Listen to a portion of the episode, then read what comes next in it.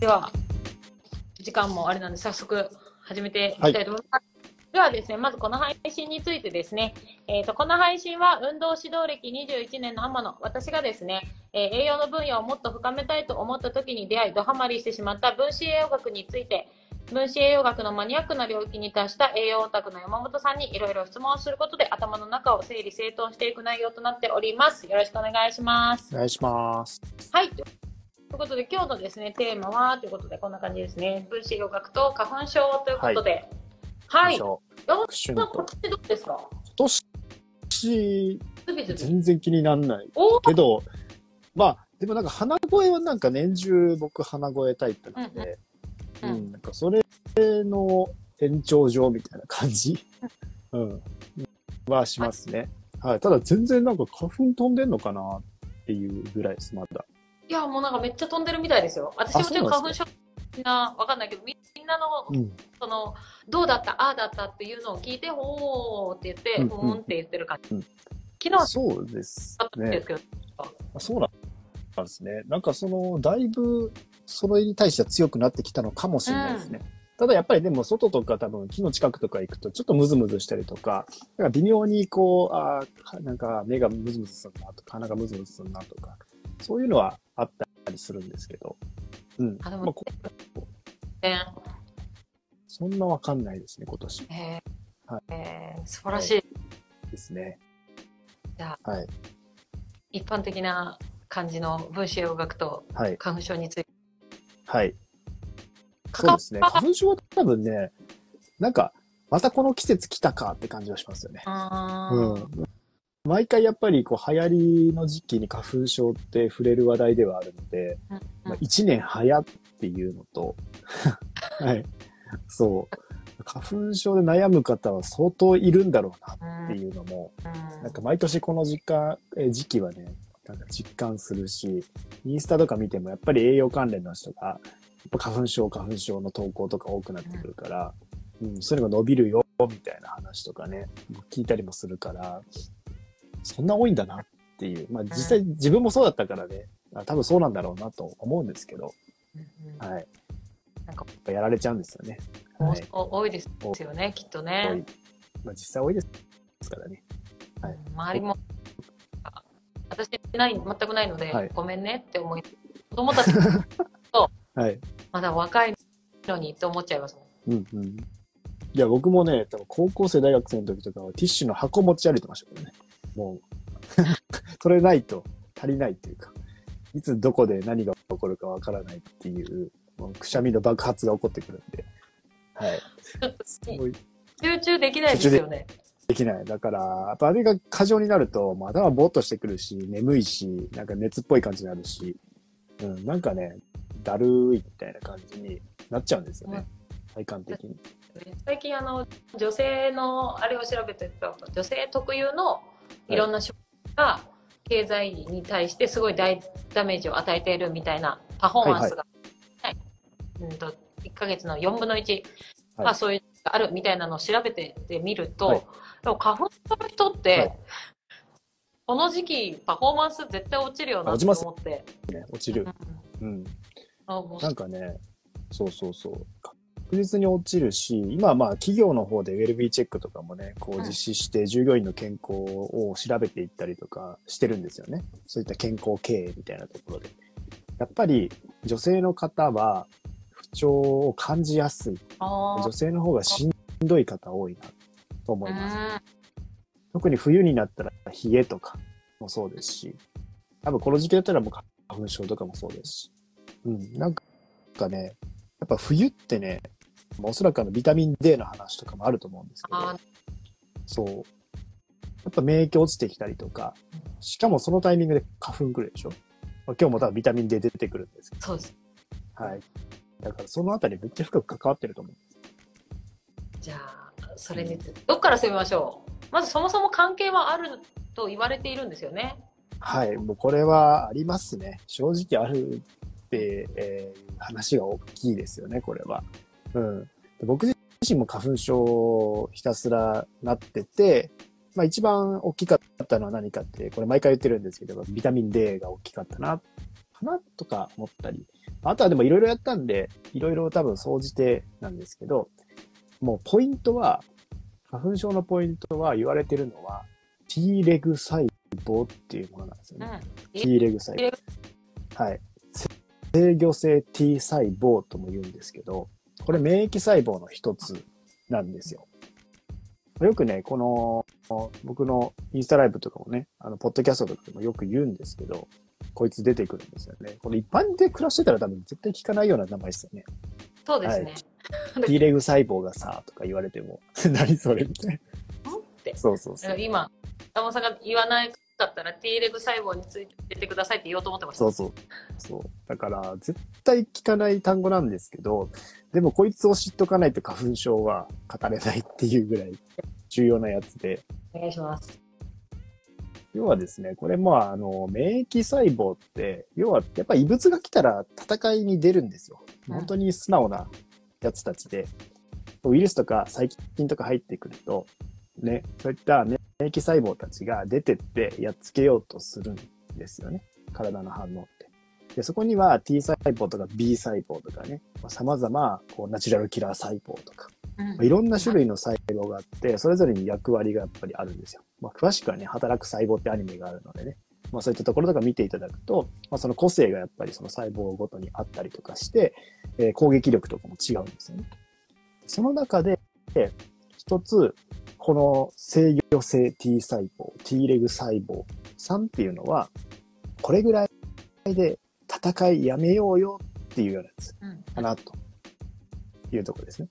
これぐらいで、まあ、いわゆる戦いで使ってるのは、これ、炎症反応、活性酸素とか、そういったものを武器にして敵をやっつけていったりとかするわけなんですよね。だから、いわゆるこれぐらいで炎症やめよう。うんうん、これ持続させたらもっと正常作用まで傷ついちゃうから、ダメージ受けちゃうから、これぐらいで戦いは終わりにしましょうみたいな指令を出すやつなんですよね。なるほど。はい。これを増やすことが花粉症の対策として一番重要だよって言われてて、はい。なぜなら花粉症っていうのはやっぱり過剰にそういった反応が起こっているような状態。なんで、えー、いわゆる、ね、今言ったように、抗炎症ですよ。抗炎症に抗う。抗炎症。それを促してくれる細胞が T レグ細胞です。うんうん、はい。もう今日ね、これを知っていただいたので、もう皆さんね、T レグ細胞って言われたら、あの、戦い止めるやつねって思っていただければと、はい、思います。はい。で、この T レグ細胞自体が、やっぱり活性化、まあ、あの、活動状態にないと、花粉症とか、強いては自己免疫疾患。これも、そうなんですよ。自己免疫疾患というね、あの、甲状腺の問題とか、ね、リウマチとか、なんか様々ね、言われているじゃないですか。あれ、自己免疫疾患なんで、自分の免疫が不具合を起こして起こる疾患、病気なんですよ。うんうん、ってことは、免疫細胞の異常みたいな感じなんですよ。うん、で、この免疫細胞の異常っていうのがさっき言ってた、つながりますよね。免疫が過剰暴走してる状態。うんうん、だからそこにつながるっていう意味合いでは、それぐ、これぐらいで抑えようよっていうやつがいないと、暴れまくってますよね、体の中で。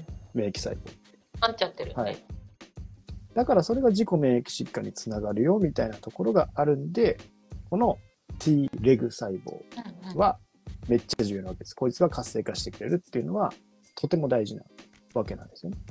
じゃあ、じゃあこの T レグ細胞をどうやったら活性化するのかというところ。うん、まず、あの、内臓脂肪を落とす、痩せる。これ し, しないといけなくて、やっぱり、内臓脂肪過剰になると炎症が強くなったりするので、うん、そもそもねそういったところの、まあ、T レグ細胞活性化にもつながらない、はい、だから、まあ、内臓脂肪の過剰には注意をしましょうと。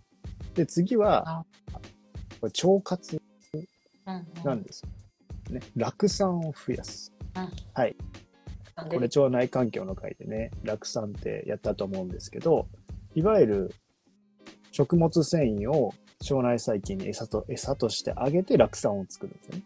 うん、でこの前ね、あのちょうどそういった腸内細菌研究している人と話してたんですけど、酪酸ってね結構臭いんですよね。お酢とか想像していただくと分かると思うんですけど、うんうん、結構ね独特な匂い、銀杏の匂いらしいですよ。うん、嫌なやつ嫌なやつ苦手な人は苦手、銀杏踏みつぶした時とかね匂いするやつだから、結構あの短鎖脂肪酸っていうね、そういう酢酸、お酢の成分が主成分のやつとか酪酸とかそういったものが実は腸内のエネルギー源になってるんですよね。うん、だからまあその、えー、ものっていうのは外から取っても実は途中でやっぱり腸までたどり着いてないっていうところが大きいんですよ。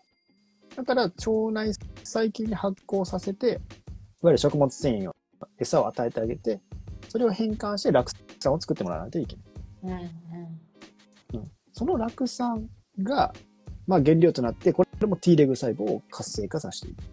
だから腸活重要ですよね、食物繊維の摂取とか。うんまあ、これもね大切で、みっつめこれねじゅっこあるんでねめちゃくちゃ多いんですけどはいじゅっこあります。はい、さんこめはいさんこめで次ビタミン D ね。はい、もうビタミン D はもう本当にねこうはいめっちゃ重要、もはやホルモン、そうおっしゃる通りもはやホルモンで、ビタミン D は抗炎症作用があって免疫の調整の役割が強いというところですね。抗炎症、はい、知らない人多いですよね絶対。ビタミン D ああ骨ねってなるじゃないですか。そう骨なんですよ。これにせんねんより前は骨だったんですよね。だから最近のやっぱりビタミン D の動向を見ていかないと結構そこって骨で止まっちゃってる部分がある。ただ本当にこれはやばい、やばい成分って言ったらあれですけどはいビタミン D いい意味でやばいというか、しかも きゅうじゅうはちパーセント が不足してるっていう研究があるぐらい、さらに紫外線量にもよって合成能力変わってくる。うん、北海道と沖縄では違うし、冬の時期は確実に合成は低下するもので、さらに外に出てない車生活とかしてるとそれだけでも合成量減っていくし、だからこれはもうみんなにとってほしいなってぐらい重要なものです。ただまあビタミン D はタンパク質とマグネシウムないとうまく働かないんで注意ですけど、まあ、このビタミン D の濃度っていうのもとっても重要で、これを上げると T レグ細胞が活性化する。はい、でつまり炎症が抑えられる。これぐらいでやめとけよっていうね、ストップがかかりやすい。僕は多分これが一番ヒットしたんじゃないかなっていうふうに思います。僕のひどかった花粉には。だから当時多分ね、ビタミン D の血中濃度とか測ったら、やばい状態だったんじゃないかなって思います。うん、なるほど。はい。夜行性でしょ、まず。夜行性でしたでしょ。で、もうね、ビタミン D なんて何ビタミン D って何でしょう、まず、はい。そう、ビタミン C じゃないのぐらいの感じで、D があんのぐらいの感じだったし。うん。で、マグネシウムも取れてないし、タンパク質も取れてない。糖質中心の生活。それはなるよねっていう。うん、普通、若い人ってでもそうですよね。若い人がなんか、キノコや鮭が美味しいんだよとかって言ってたら、ちょっとえってなります。そうそうそう。健康な、健康的だね、お前って言われるような感じですね。そうそう、はい、なんか大体は、ねうん、ポテトとか食べてるイメージだから、そこにビタミン D はないから。そうですね。最近ね良かったのはね、あの子供用のビタミン D のグミみたいなのがあって、まあ、勧誘ドロップとかもビタミン D 入ったりするんですけど、普通にアイハーブにそういうちょっと売ってて、まあ、ちょっとフレーバーみたいな味はついてるんですけど、それで今ごさいとさんさいはビタミン D をね補給してます、ねうん、いちにちいっこ。はい、今ちょっと飛んじゃった。はい。肝油ドロップってうちもなんか健康のために取ってる、はい、書いてもらった時に肝油ドロップって書いてあったやつがあって、はい、肝油ドロップって肝臓の油のドロップです。そのまま。まあ、そうなんじゃないですか。僕もなんかでも肝油ってことはそうなんだろうなっていう気はするんですけど。豚？どうなんでしょうね。鳥？な、なんかの肝臓の油から抽出してる。ですかね、おそらく。うん。エーティーピー も入ってるって言ってたけど、な何を求めてみんな甘油ドロップ舐めるんだろう。ドロップだから飴ってことですよね。飴ですよね。だから油なんでビタミン A も多いし、ビタミン D も多いから、あまあ、油なんで脂溶性なんで、そうだよなと思って。で、肝臓で確かに肝臓ハブになってそういうものってね、出荷されたりするんで、肝臓には多いんだろうな。うんうん、肝臓とかね、ビタミン A とか、ビタミン D とか。はい、入ってますね。その辺がだから、取りづらいビタミンとかが入ってるドロップだよってことなのかな。そうですね。この、なんか昔は取ってたらしいですよね、やっぱり。甘油ドロップ舐めとけみたいなところはあったらしく、今ではそんな、まあ独特な多分、で僕もあんま舐めたことないんで、あるのかな。まあ最近ではどんな感じなのかなと思うんですけど。いやね、なんかおやつの一つにね、なんか、うん、なんか、なんかいや普通の、なんだろう、飴あげるぐらいだったら甘油ドロップあげようかな。そう。なんか名前がね、なんかもうちょっといい名前にしたらね、そうなんかこう、取りやすい名前になってほしいですよね。おー、はい、そうそう。なんかおじい、おじいちゃんがなんか舐めてるような、なんか飴みたいな、イメージみたいな。うん。じゃなく、もっとなんか、今時の子がね、手を出しやすいようなネーミングにしたら、まあ売れるかもしれないですね。前聞いたときは、うん、そういえばなんだっけって思って、栄養が高いのかなって思って、そのまま調べてなかったの。うん、思い出してちょっと聞いてみました。そうですね。この前も展示会行ったらね、勧誘ドロップみたいなゾーンがあったりとかしたんで、売ってる、はい、売ってる企業はあると思うんです。はい。うんうん、そう、ね、ネーミングぜひね、うん、これもねなんかネーミングうまくやってね打ち出したらもしかしたら売れるかもしれないですね。それだけ。ネーミング変わるだけで中身同じでも全然変わるよっていうのは学んでるのでね、ね私たち。そうそうそう。ね、えっと思いながら。はい。からね、たくさん、ね、コメントありがとうございます。ありがとうございます。そう。で、ビタミン D の、やっぱり取っていくなら、もうにせんとか よんせんアイユー っていう普通の基準量じゃない量をしっかりね、こう、花粉症の方とかはおそらく低い傾向の方多いんで、うん、しっかりアプローチしていった方がいいと思いますね。うん。なるほど。だいたいサプリとかだとね、にせんアイユー とか ごせんアイユー とか、これ多いんですよ。で、にせんアイユー ってだいたいよんじゅうで割ると、ごじゅうマイクロぐらい。ごじゅうマイクログラムぐらいなんで、普通に多分基準値で言ったら はってんご ぐらいだと思うんですよね。いちにち取った方がいいっていう量が。で、なるとそれの、えーえー、ろくばいぐらい。ろく、ななばいぐらいなるんで、やっぱね、結構ね、サプリメントとかでしっかりと入れていった方がいいと思います。でもそのはちすら取れてない人がきゅうじゅうなんパーセントってことですもんね。そうです。おそらく。足りてないですよ。よほど足りてないです。よほど足りてない。よほど足りてない。しかも使用性はね、やっぱりこう、時間かかるんでね。はい。うんうん、蓄積に。まあそういったところもあるから、うんうん。はい。で、次がビタミン A なんですよ。うん。はい、勧誘ドロップいいですよね、そう考えると。うん。で、なんか、適何兆にもって言ってましたね、今。はい、まあ、これ、実はもう一つの花粉症の角度があって、それが粘膜なんですよ。ああ、うんうんうんうん。うん。T レグ細胞ともう一つ挙げるとしたら、粘膜がしっかりと形成されている状態っていうのが望ましいんですね。あ、これそうですよね。あ、こんにちは。ございます。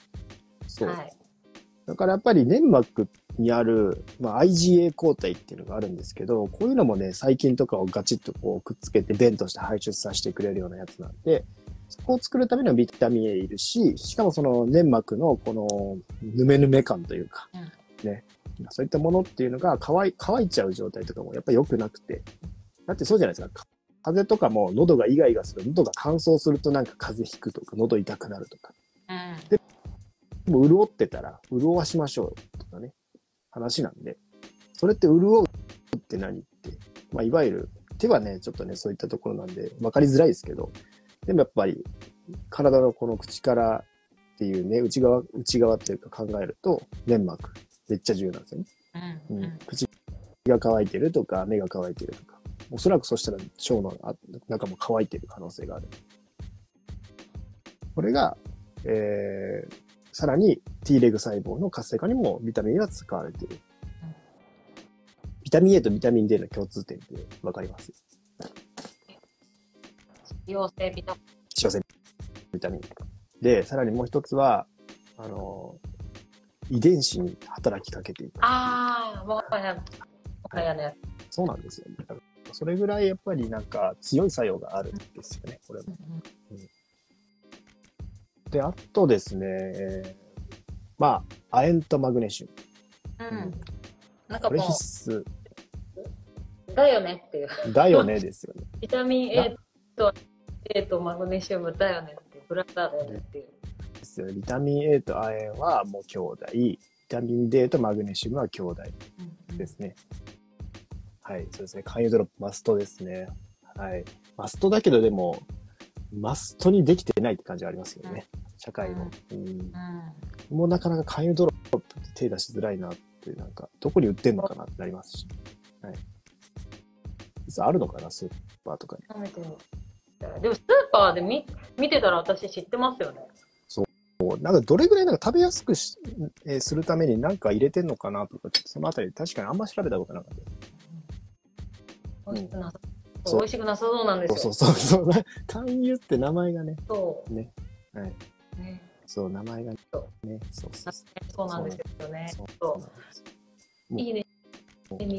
で、なんか、みんながの、なんかね、ちょっと小腹空いたら、ナッツじゃなくって、粥ドロップみたいな。ね。になったら。そうそうそう。ドロップだから、ちょっとね、糖質も入ってそうだから、血糖値コントロールも。そうですね。してくれたらいいのに。あ。はい。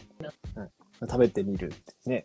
私もみんなでちょっと食べてみて面白いですね。あるのあるかもしれないですよね、探せば。あ、でもどこにあるのかわかんない。アメのところにあるのか。そう、おじいちゃんみたいなんですよね。勧誘ドロップ。な、なぜか、イメージ。ドロップっていう時点で、ちょっと一昔前のなんかね、食べ物。そうな。ね。ああいうカンカンカンに入っててね。そういう。みんな同じだ。考えること。イメージが。そっちになっちゃうんで、これが良くないんだろうなと思って。本当でも、あ、入ってるのかな。調べてみよう。あとで調べてみます。カユドロップ美味しいですよ。幼稚園とかで買えました。子供も大好きです。ええ。そうなん。そう、実はね、実は名前だけ変えれば結構、こう、取ってに取ってもらえる説があります。うん。これはブランディングの力を借りるしかない。そうですね。でも本当にね、名前。目変えただけで、そうな何味ってそう何味なんですか。甘く多分つけてると思うんですよね。子供が食べれるようにしてるんで、うん、ただの油ですからね、ビタミン D。作ったもあった。作って確かになんか。あ、そう。取るとだいにだん。ね、リブランディングしてね、そういうのもありですよ。ありだと。はい。はいはい。だってじゅっこあるんですよね。今ろっこめぐらい。今ろっこめです。はい。で、ななつめは、鉄不足を解消しないといけないというところですね。特に女性。はい。っていうところです。はい。まあ、この、はい。はい。とはどう、どういうつながりなんですか？これどういうことなんでしょうね。ちょっと、鉄っていうところも、えー、書いてあるんですけど、まあ、鉄って、まあ、鉄重要ですからね、普通にいろんなとこ関わってるからな。メンタルエネルギーと思ったけど、メンタルもあると思います。だからでも炎症だから免疫細胞自体が敵を倒すときにビタミン C とか鉄の力を借りてるんですよね。でも鉄ね、そうだから鉄不足っていうのはいわゆるもうまあ鉄って本当にまたこれも幅広いので、うん、どこに関わってるかって言われると、免疫細胞の攻撃力とかにも関わってるかもしれないし、細胞自体の活性化とかにも普通に関わってると思いますけどね、鉄とかって。うん。血流が関わってるから。そう。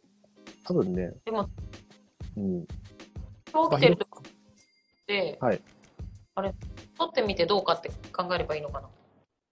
まあ、そうですね。逆になんか炎症起こりすぎてると鉄って入らないって話があるんで、ある意味花粉症の人って炎症が強い状態が起こってるから、入りづらいんじゃないかなって気はしますけどね。と思いましたね。うん、だからどうやったらでも炎症を抑えつつ鉄取りつつみたいな、はい、バラバラより一緒に同時進行がよしみたいな感じですよね、うん、今。そうですね。だから、まあ、鉄は、まあ、直結というよりかはもう多分間接的にいろいろ関わってるイメージですし、うんうん、鉄不足ってそもそもやっぱ免疫弱りそうですし、普通に、うんうん、確かにあれですって、めっちゃ味あるって、メロン味、みかん味、ぶどう味、グレープフルーツってある、えー、なるほど、食べやすくやっぱなってるんですね。なってますね。まあ、でも子供の時であればそういうね、えー、このビタミン D とか A の恩恵っていうのもね、うん、大きいので、うん、あれだと思いますけどね。そこ、そこら辺の飴食べるぐらいだったら、そうそうそう、でこういう味付けのやつの方がまだいいですね。そうですね。まあそういう感じです。あの当日のところはちょっと目をつぶってたり、味付けのところは目をつぶって、でもそれでも恩恵あるよねっていう。うんうん、全部こう、うん、無理ってなったら多分作るの無理なんで、それだと油飲めっていう感じになっちゃうじゃないですか。ビルド買ってね。ビルダーの意みたいなできるわけないんで、子供がね。そうでもなんか放送になってたらうちちょっと欲しいなって思いました。うちあの子供のクラスがあるんで、子供の運動能力向上クラス、 そ,、ね、その時にご褒美であの、うん、いつもなるべくこう何がいいかなってこう探しながら、うん、あのアートとナッツのちっちゃい小魚とかを一袋とかなんかこう探すんですけど、いいんじゃないですか。こんにゃくゼリーっていう時にこれのね、カレードロップの個包装あったら入ってあげれるなって今ちょっと。冬にカレードロップ配ってみて、その子たちだけインフルエンザかからなかったりしたらめっちゃ面白いですよね。ビタミン D とか、はい。ね、なんか風邪ひかなかったんですけどとかなったら、あ、ビタミン D だねってなっちゃうんですね。おそらく。データ取る。そうそうそう。そうなんですよね。作ってほしい。はい。ゲストがめちゃめちゃ来ております。砂糖もいいやつで、はい、そうですよね。オリゴ糖とかでね。うん、まあいいですよね。オリゴ糖入れて、ね、うん。オリゴ糖入ってるし、うんうんね、いいと思います。そういうやつ、腸内環境もアプローチできるやつ。はい。はい、ですね。はい。はちこ。はい。まあ、あとね、トントンといきますけど、まあビフィズス菌、乳酸菌、結構ね、そのあたり、はい、っていうのは。環境、腸内環境ですね。まあ、このやっぱこう菌自体にもすごくね、いい栄養素を作ってくれたりとかするわけなんで、これめっちゃいいんですよ、実際。うん。だからやっぱ腸内環境のその菌、僕も検査しましたけど、やっぱそこってね、自分の特性で本当にゼロの方とかいるんで、うん、ビーズスキン系がゼロの方とかいるんですよね。でさらにめっちゃ多い方とかはやっぱりね、多様性が豊かな方とかも普通にね、こうバランスいい方とかも、これ結構バランス違うんだなってことを実感したんで、うん、この腸内環境でビーズス菌、乳酸菌を取る、もしくは育てるですね。これ実際やっぱりこれもこの前ね、あの腸内細菌研究してる人に聞いたんですけど、やっぱりある程度大人になったらバランスが決まっちゃうんですって。どういったものを持ってるかっていうのは決まっちゃうんですけど、普通にやっぱりその増減、その中の増減っていうのは結構あるよって話をしてて、それはやっぱり取ってる食事でそこの少なかった菌が増えていってくれるっていうのは全然あり得る話なんで、うんうん、少しでも乳酸菌とか持ってる菌が持ってる状態なら、それをしっかり育てていく、うん、そういう食習慣にするっていうのも重要ですし、うん、なるほど。そう、全くいないとね、これはもう外側からもう通過させ通過させて、むしろそれをやらないといけないから取り続けた方がいいと思いますし、うん、なるほど。これ不思議なんですよね。はい、面白いところです。はい。あとやっぱグルテンとかね、カゼインとか、まあこういった体の炎症の腸を炎症させるものを控えていくとかですね。そうですね。はい。結構うどんとかもね、はい、食べ過ぎとか注意する、グルテン系とか。小麦系とか、はい、ここも注意です。で、はい、はい、あとはやっぱり精製糖質控える。はい。なんか、はい。そうだよね。みんな。そう、主流主流ですもう。主流というか、うん。やっぱそうだよねっていうところで、えー、先生として取るとやっぱヒスタミン量が多くなるって話があるんで、うん、ヒスタミンはやっぱそういったね、こう反応を起こしやすくする、ね、ものだったりするので、なるほど、まああの花粉症に対しても拍車かけちゃいますよね、うんうん、そうでビタミン C とかビタミン E とか、まあ、抗炎症的なものも取るといいし、でビタミン C もこれ炎症も抑えるしヒスタミンも抑えるみたいな話、おーいいやつ、はい、いいやつなんですよね。まあ、ある意味もしかしたらヒスタミンはその頭の回転早くするっていう作用もあるかもしれないんですけど、まあ、過剰は良くないって感じですかね。うんうん、過剰になるとしんどくなっちゃう。なるほど。うん、これはあるかなって思います。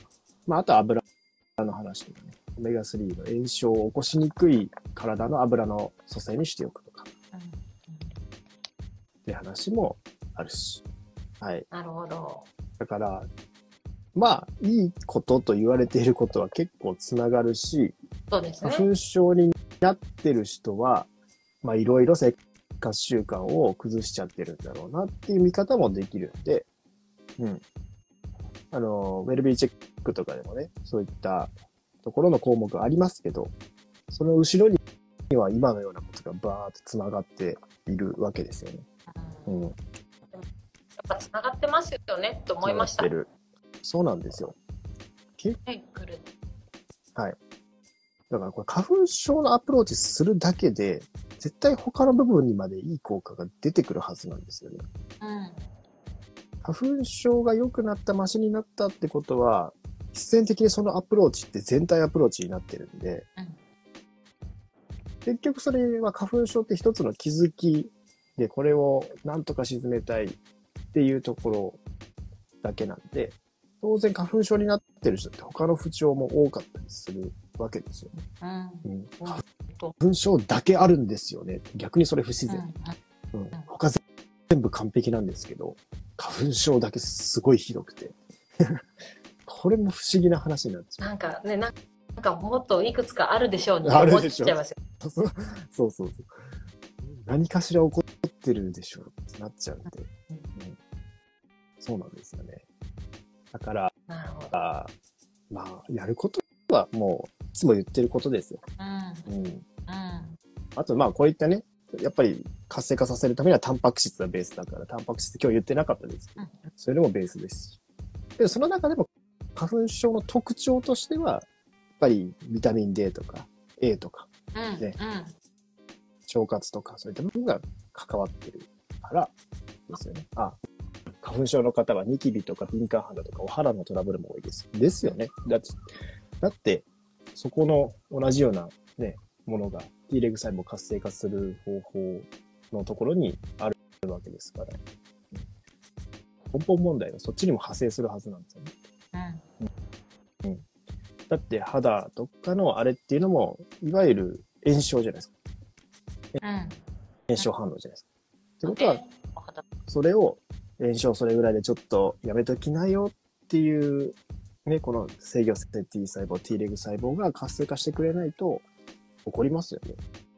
うん、うん、それだから何事もここからやっぱり予防していくって感じですかね。そうですね、うん、ありがとうございます。なるほど、はい、なるほど。大丈夫でしょうか。あ、大丈夫でしょうか。はい、とりあえず私はあれですね、あのー、山本さんから分子栄養学を学んでからは花粉症の時期になると、まあ、もともと腸活はねいちねん通してやっててほしいんですけど、ビタミンっていう話をしており、めっちゃひどいって言ってどうなってたよ。そうそうそう、ビタミンってもう高用量やりすぎるとやっぱちょっとね、こう過剰っていうものがやっぱ使用するビタミンはあるんで、年中通して ごせんアイユー 毎日取るとかちょっとやりすぎだと思うんですけど、いちにち にせんアイユー とかをね取っていくのであればいいと思うし、冬はちょっと ごせんアイユー でしてみるとか、減ってると、はい、減ってる時ですよね。でまた全然外にやっぱりいっぱい出て遊んでる、太陽に浴びてる人とそうじゃない人は違うと思うし、そもそも女性は今日焼けしたくないから日焼け止めで紫外線カットしてるからね。カットしますよね、うん、だから、うん、最近日に紫外線統制とかあるらしい。ありますね。そうへえー、そんなそうそう考えられたと思いながら、うん、しかももうちょっとね、あのやっぱりコレステロールからね作られるんで、ビタミン ディー ってさらにそうするとね、うん、コレステロールゼロとかじゃないのも大事だよみたいな、どんどんね深掘りになってきますよね。そうですね。だからコレステロールの代謝弱い方とかってめちゃくちゃ多いんで、それこそ性ホルモンとかもそこからの派生とか、あとやっぱり油物の消化のものとかもそこから派生してるわけじゃないですか。ってなると、そういった油物の消化が弱いとか、えー、まあその ピーエムエス とかがあったりとか、そういう問題ある方もその経路がそもそも動いてない可能性があるじゃないですか。ってなるとビタミン ディーで作れてんのって話にもなってくるし、体内でそうなるとだからあれ B 甲状腺とかまた入ってくる感じ。まあ、コレステロールの代謝なんでエネルギー使いますよね。まず エーティーピー も使うしってなってくると、ミトコンドリア機能低下してない、ミトコンドリア機能低下してるならこう、ね、鉄の問題とかね、そういったもろもろ出てくるじゃないですか。ミトコンドリアでまた幅広いものがつながってるわけで、そうつながってるんですよね。だからね、そうそうなんですよ。じゃあ全部つながってるやんみたいな感じになっちゃうんですけど、もうそれを頑張ってまとめたのがウェルビーチェックなんでここなったらこうなるよね、こうなったらここもここもここもなるよね、とりあえずやってみようみたいな感じがウェルビーチェックなので、あ、はい、嬉しい。あ、ありがとうございます。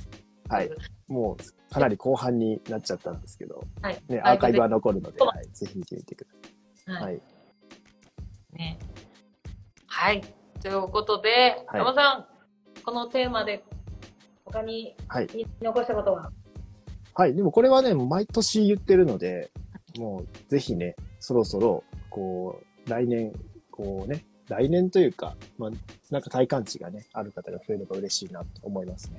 そうですね、はい、今年ね体感値ね上がってるんで、うんうん、そうですね、僕もかなり変わったなって感じですね。もうティッシュ箱を持ち歩かなくて良くなったというような。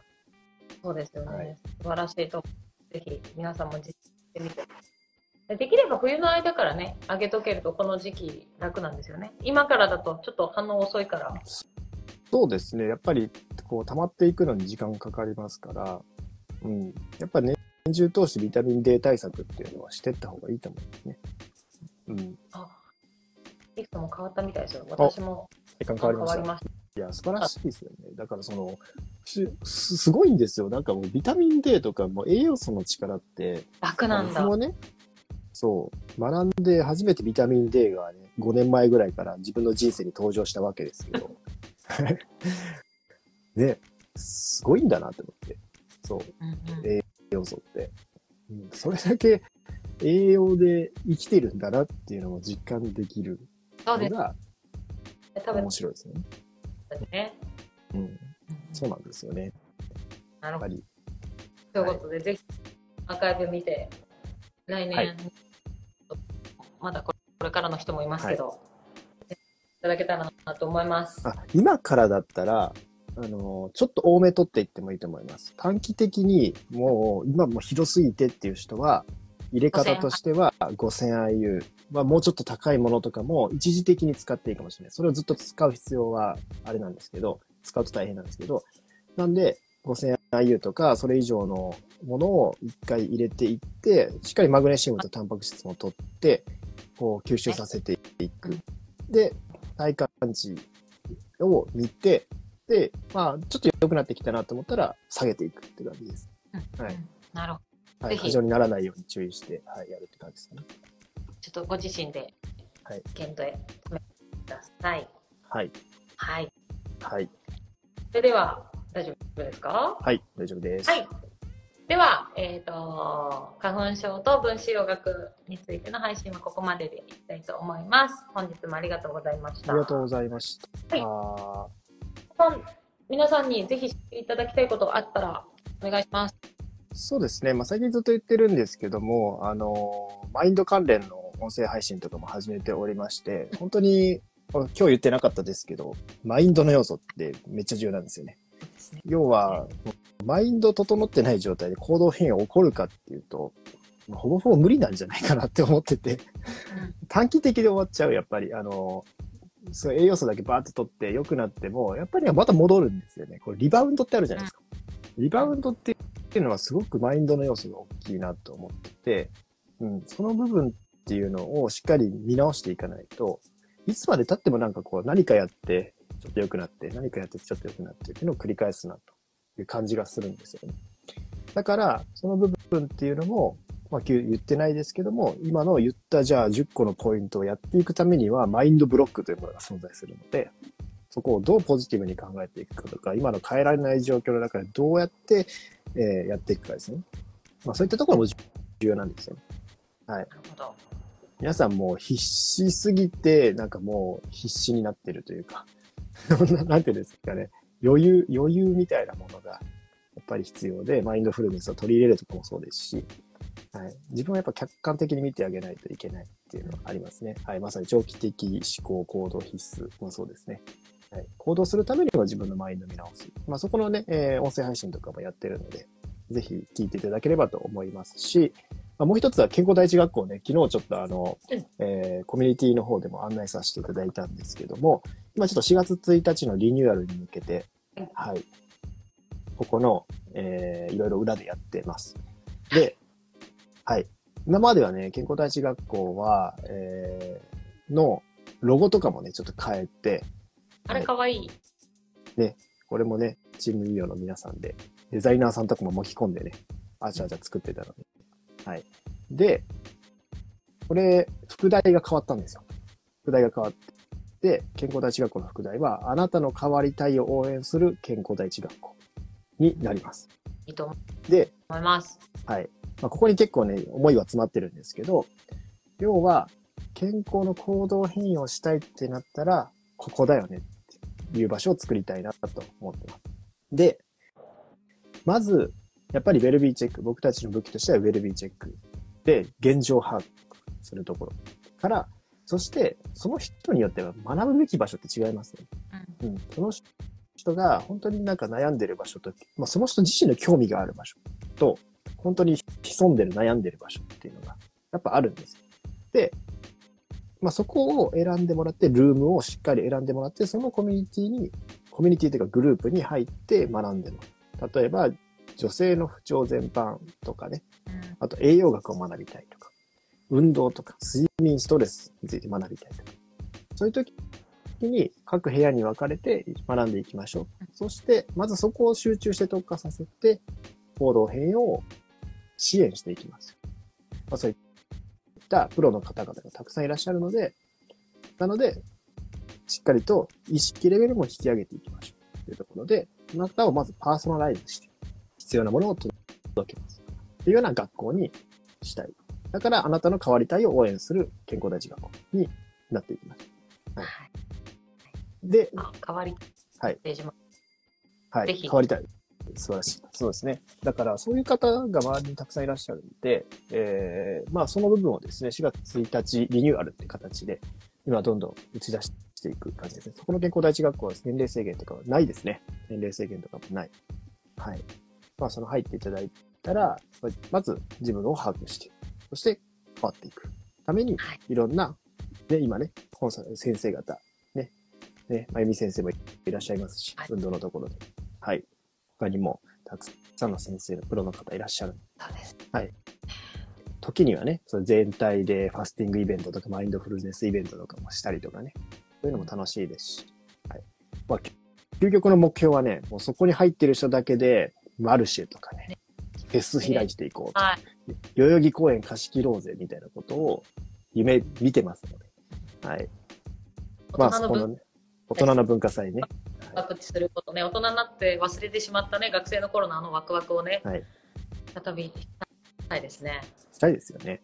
うん、はい。ぜひ、その時には勧誘ドロップを売っていただいて、はい。ね。そうそうそう。作るんですね、そこで。そうそう。はい、みんな、まずは、あの、ご興味ある方は、はい、えっと、健康第一が、入り口になっているかなと思うので、まあ、私から山本さんに ディーエム いただければ詳細伝えれますので、はい、興味持っていた方は ディーエム してください。はいはい、今、後ろでいろいろ頑張っているので、はい、さんがつ中にはね、皆さんに徐々にご案内していって、しがつついたちから一気にね、変えてやっていければと思ってますので、はい。ぜひよろしくお願いします。はい。はい。ど